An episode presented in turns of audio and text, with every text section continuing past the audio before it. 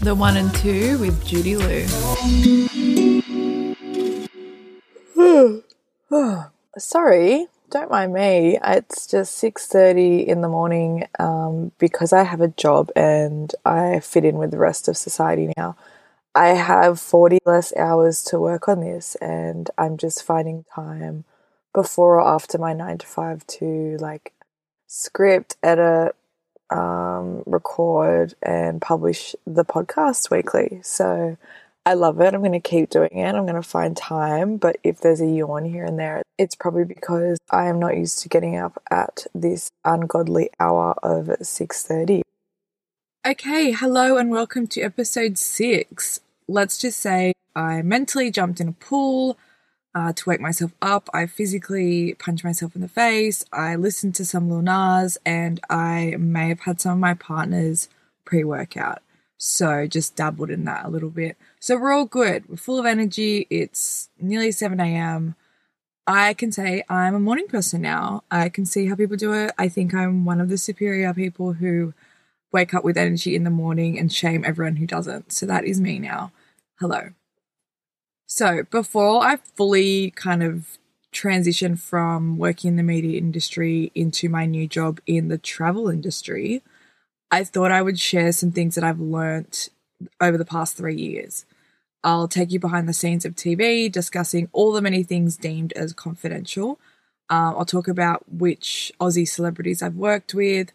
Also, I definitely didn't know how it worked prior, but I'll go through the ratings in relation to how they collect the nightly ratings that account for all TV watchers across the country. Um, I know that in our country, we're deemed as someone who has a pretty accurate method of recording what every single person watches.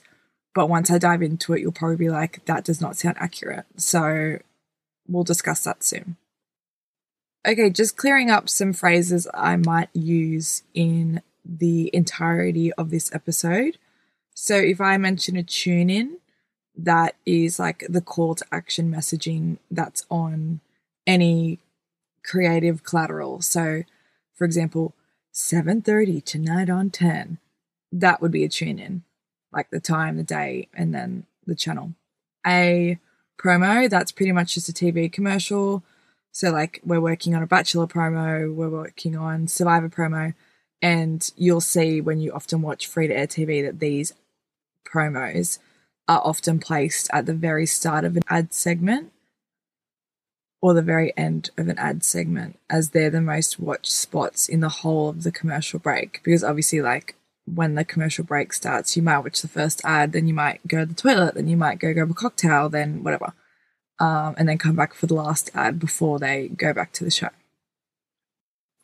Talent. This talent is hard. So people think talent means celebrity. Well, it doesn't really. So don't get me wrong. You have like the hosts. So you'll have like Osher is a talent. Then you'll have judges. So like um, anyone on MasterChef judges their talent. Um, and then you have contestants. So I wouldn't say, you know, the girl who comes second last on The Bachelor is a talent, like in terms of celeb. But when it comes to work, if she's in the building, we have to say, like, you know, we have a talent coming in today. So they're not always a celebrity status. They could be just an E grade influencer who is just coming like off the show three nights in. Admittingly, in my family group chat, I have self allocated my nickname as the talent.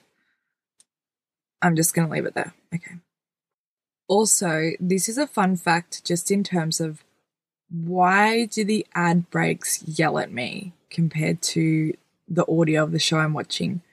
Well, that's because the show has the capacity to like do the audio at 100%, but it doesn't because, like, obviously, times of like thrill or just here and there, they'll lift their audio to 100% capacity. But for the majority of the show, they might have it sitting at like 80% audio volume.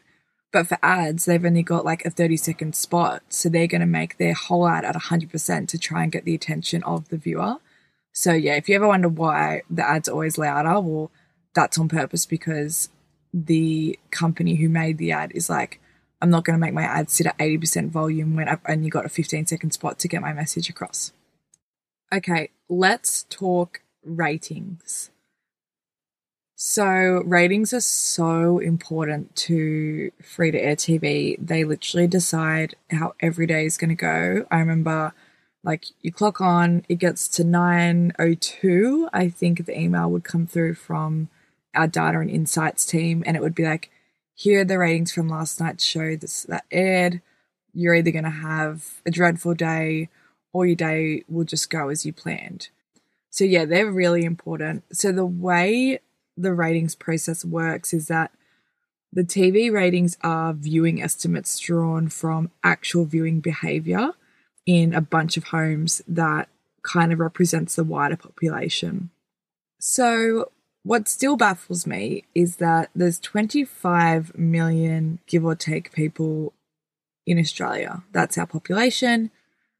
And in terms of how many of these recording devices they've installed into households across the country, guess how many they've put in? To make an accurate reading of what every single person in the country is watching that night. Guess how many boxes would be installed in every state? Overall, there's around 12,000 boxes installed across the country. So, to me, that ratio feels a bit off. Like, they didn't even get like 1 million boxes. So, it'd be like 1 in 25. It's 12,000. Um, but apparently, we've got one of the better ratios. Apparently, in other countries, they have far less boxes and far more people. So, I guess in terms of comparison, we are accurate. But I mean, look, 25 million population, 12,000 boxes to record what the whole country is watching. To me, accuracy would be one box per household. But look, obviously, the money, the resources, the time to do that is just a ridiculous ask. So, the way it works is that this company, OzTam, is actually paid for by the free to air channels to collect the data. Um, and OzTam will just call random households around the country and be like, what do you do for work? If they say media, I work in television, then no, you're not getting one. Um, if anyone in their family works in television, no, you are not getting one. I think one box is like 100,000 people in terms of the overall rating. So if I worked for a certain channel and I needed my channel to have good ratings that night, I would be watching it with my little black box recording my viewing. And bam, the next day, 100,000 people, that's what it accounts for. So pretty much this recording device, it's installed by the OzTam people once your house has been approved to have this. Also, you don't get paid to have this. You just get some sort of like points system and then when you get more points you can claim things at like Woolies and Coles and stuff like that. So these people who have these boxes in their house, they're just doing it for I guess the greater good of the TV community. But pretty much so the installer comes, puts the black box right under your television, and they give you a special remote. On the remote, you'll have buttons per person. So say I'm 25 year old female, I get the first button, and then my partner is 25 year old male, he gets a second button. So you'd press the button, and then the device knows, okay, well, that demographic is watching, and then it records the audio that's playing. So, say it can hear The Bachelor playing, that's one tick for The Bachelor to be like, okay, well, that's one viewer kind of thing. And then if my partner came, he'd have to press his button and be like, okay, now it's 25 year old male watching and they can hear Survivor playing. So they'd be like, okay, well, that's one viewer for Survivor. And then at 2 a.m. every night, all the data is kind of like collected and analyzed. And then at 8.58 every morning, this OzTam company sends out all the data to all the free to air channels, and then that's pretty much it. Every day of the year, no breaks, no holidays, doesn't matter what's on, that's what happens. Now, in terms of confidentiality slash NDAs, um, so when you kind of sign on as a full time employee or freelancer or whatever, you've got this embedded NDA within your contract, but then on top of that, you're kind of told, well, this is like extra confidential and this is super, super confidential.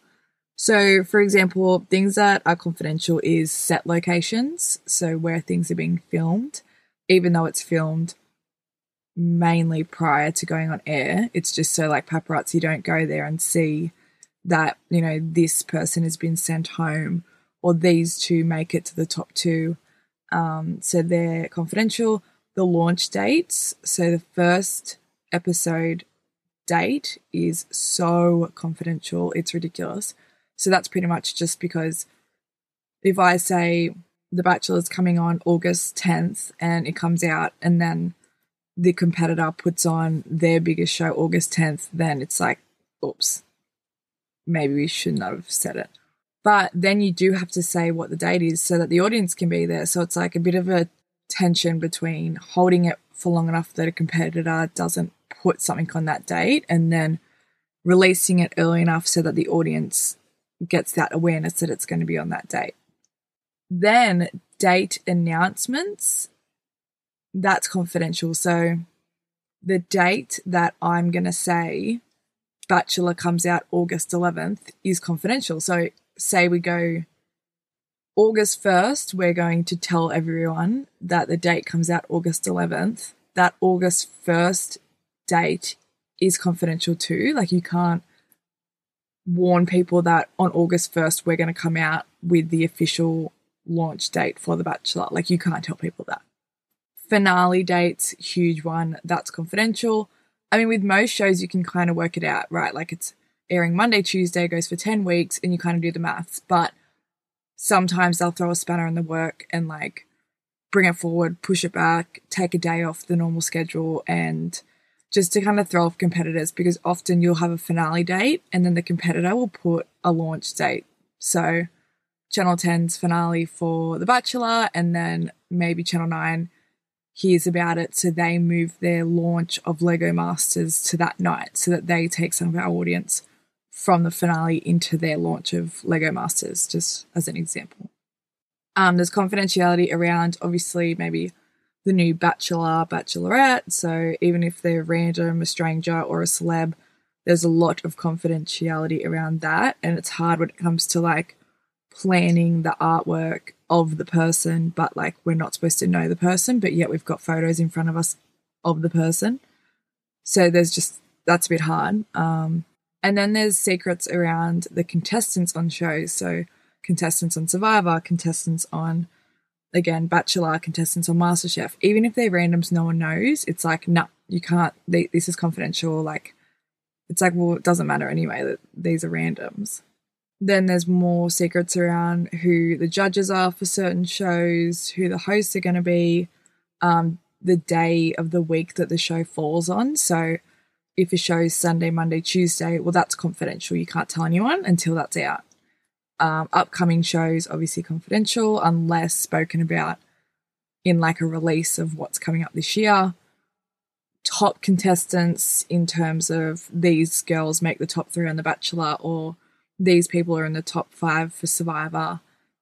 For example, if we had told someone about the honey badger not choosing anyone on The Bachelor, that would have been like big X, big no no.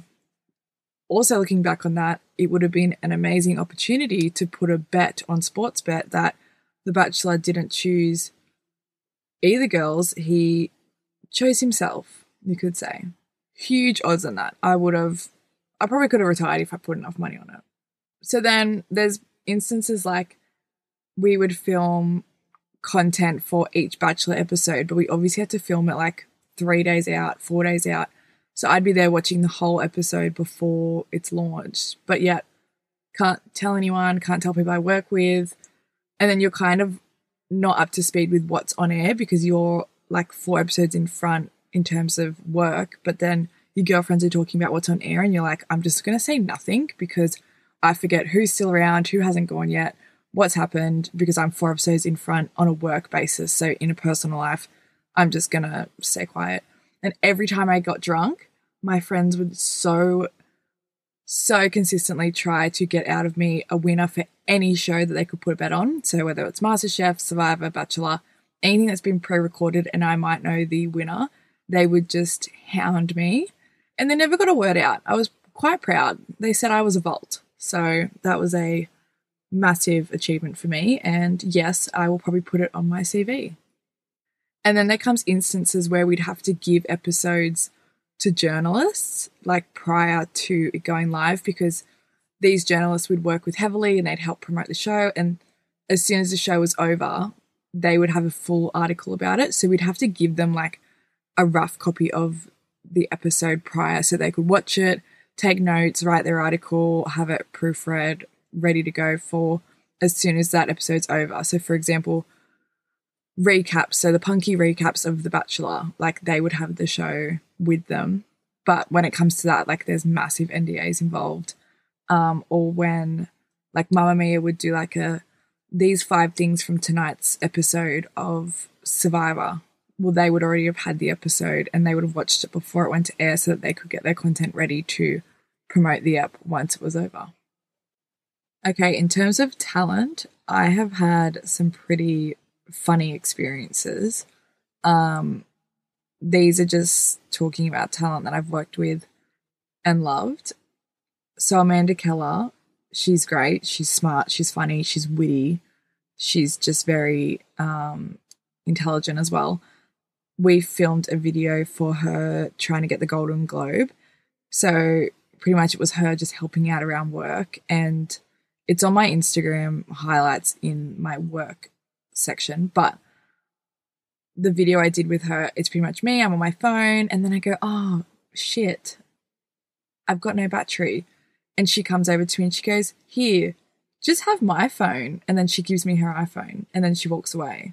So, I mean, look, very short snippet, um, but when we had to re record that and think of that and stuff, she was really cool. Getting stuck in an elevator with Miguel Maestre is an experience in itself. He's a Spanish cook. He is a chatterbox. He is just full of random facts and conversations. So you've got to be in a certain mood to be stuck in an elevator with him. Working with Richard Reid, I loved. Um, hilarious, stunning man. There was a few weekends where me and him would go out together, just the two of us, to these councils out west. He would like host their Christmas parade or he'd be emceeing like certain fun fairs or whatever. And in the break between when he wasn't needed, me and him would like just go to the Westfield, go have a little shop, maybe grab a bite to eat. One time we were in Liverpool and I took him to this kebab shop. He felt like a kebab. It was really random. So we go to this kebab shop and the guys in the kebab shop loved him. Next minute, I turn around and he's gone back behind the kitchen and he's in the shop pretty much serving people. I'm like, Richard, no, darling. Like, he's getting photos, taking selfies with these big Lebanese kebab shop owners. And I'm just like, okay, well, just at least get me a free kebab, please. Um, me and Richard Reid did TikToks together when we were bored. We'd go to Kmart and like go just try on random stuff. I don't know. So he is just a ball of fun. Um, worked with by Ryan, obviously a neighborhood favorite around here. Scott Tweedie, he has made it big in New York. He now works for E News and he's just such a good guy. Like, he really puts effort in with his work and, like, it shows. Worked with Matty J, he's great too. Um, Tanya Hennessy. Had a glimpse of Lindsay Lohan at the Melbourne Cup. We were all in the marquee and we had got her here for it. Um, but pretty much she just sat in the corner with like her security, her sister, and her manager. So that was uneventful. Um, I've worked with all Survivor people, Bachelor people. I've organized meet and greets. I've worked with Sandra Sully. She's really good. She's so smart, so professional, so classy. She's just stunning. And random fun fact I'm not going to mention who it is, but a talent once liked one of my bikini photos from Bali. That's a bit sus because he is married and has kids. So a bit off that. But all in all, all the people I've worked with, stunning, great, amazing. The talent that is actually more difficult to work with are the ones that are less famous. So, like the boys from Bachelor in Paradise, or like the girls that have just done their first bachelor and they come off as seventh place, but they think that means they're entitled to things. It's like, why are you difficult? Who are you? Um, but yeah, our main talent that I worked with, like the ones who actually were somewhat household names, they were great. Also, fun fact, it's actually so expensive just to buy certain sporting events just to get it on the channel. So, for example, the Melbourne Cup Carnival, $22 million for three years to have it on the channel. And, you know, the audience could watch it somewhere else, but we're still paying $22 million to have it on our channel for three years in a row. And that's not including all the money that goes into the actual days. So, like all the staff, all the resources, flying all the equipment to Melbourne, putting together a beautiful bird cage, which when I went there, it would not have been cheap, putting together all the activations for the park, all the uniforms, all the camera equipment. Just there's so much money, all the branding, promotion, marketing, so much money that goes into it. And just to think the tip of the iceberg is just to put the show on the channel, 22 mil. Let's start with that. And it just gets more and more and more. Then I saw this year, maybe three months ago, they bought the A League, so and the Women's League, so all the soccer they've bought.